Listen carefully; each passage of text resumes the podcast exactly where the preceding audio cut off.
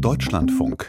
Sport am Sonntag. Wir fangen an mit der nordischen Kombination. Da gab es heute zum allerersten Mal überhaupt einen Mixed-Wettkampf bei einer WM und den hat Thorsten vom Wege gesehen.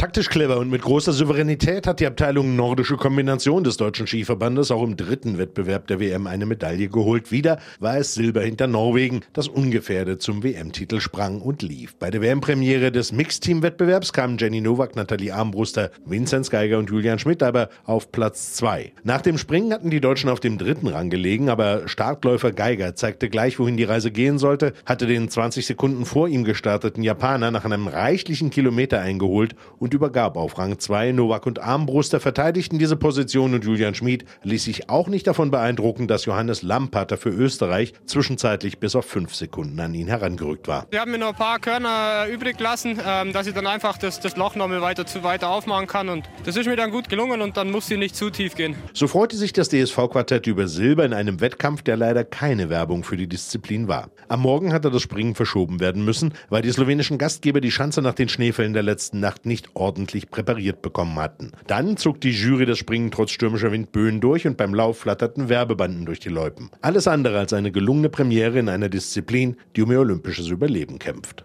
Männerbundestrainer Hermann Weinbuch sprach von einer Katastrophe für die Kombination. Vor dieser Sendung konnte ich darüber mit Florian Eichinger, dem Trainer der Kombiniererinnen, sprechen und habe ihn gefragt, ob er das genauso sieht. Ja, äh, ein Stück weit sehe ich es natürlich schon auch so. Es ist ja leider, ich weiß nicht, ob es Pech ist oder keine Ahnung, es will uns einfach nicht in die Karten spielen, dass wir uns da gut präsentieren.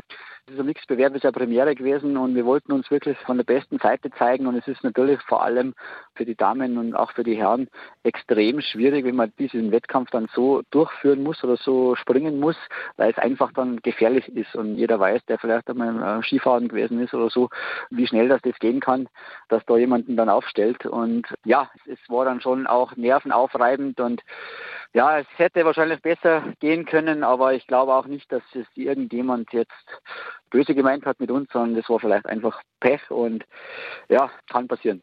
Es gibt ja zwei Debatten. Einmal die um die abgesagte Aufnahme der Frauen ins olympische Programm und dann steht ja der Sport insgesamt auch auf der Kippe, was Olympia angeht. Und so eine Weltmeisterschaft soll ja eigentlich helfen, auch ein bisschen Werbung zu machen für diesen Sportart. Sind Sie deswegen umso enttäuschter und wütender, dass es solche Szenen heute gegeben hat beim Springen? Ja, jein.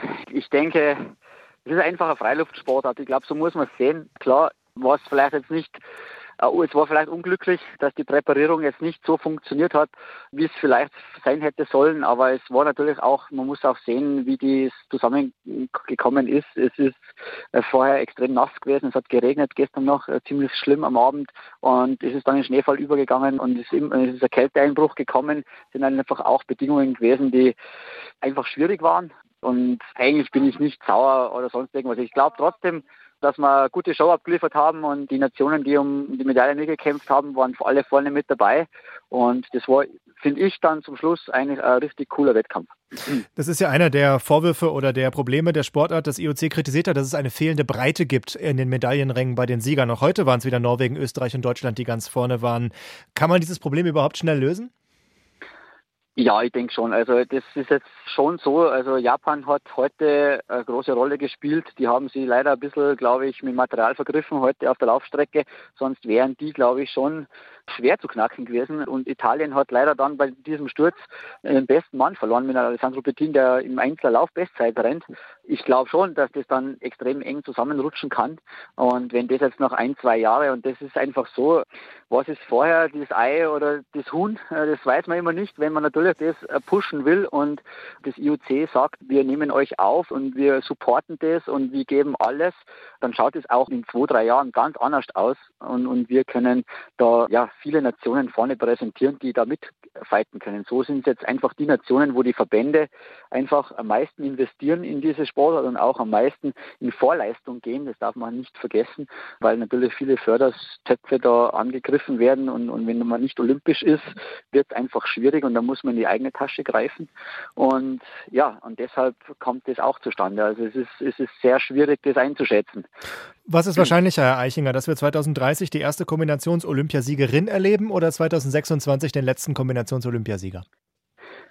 Also ich glaube, dass wir 2030 die erste Kombinations-Olympiasiegerin feiern werden, irgendwo in irgendeinem Land.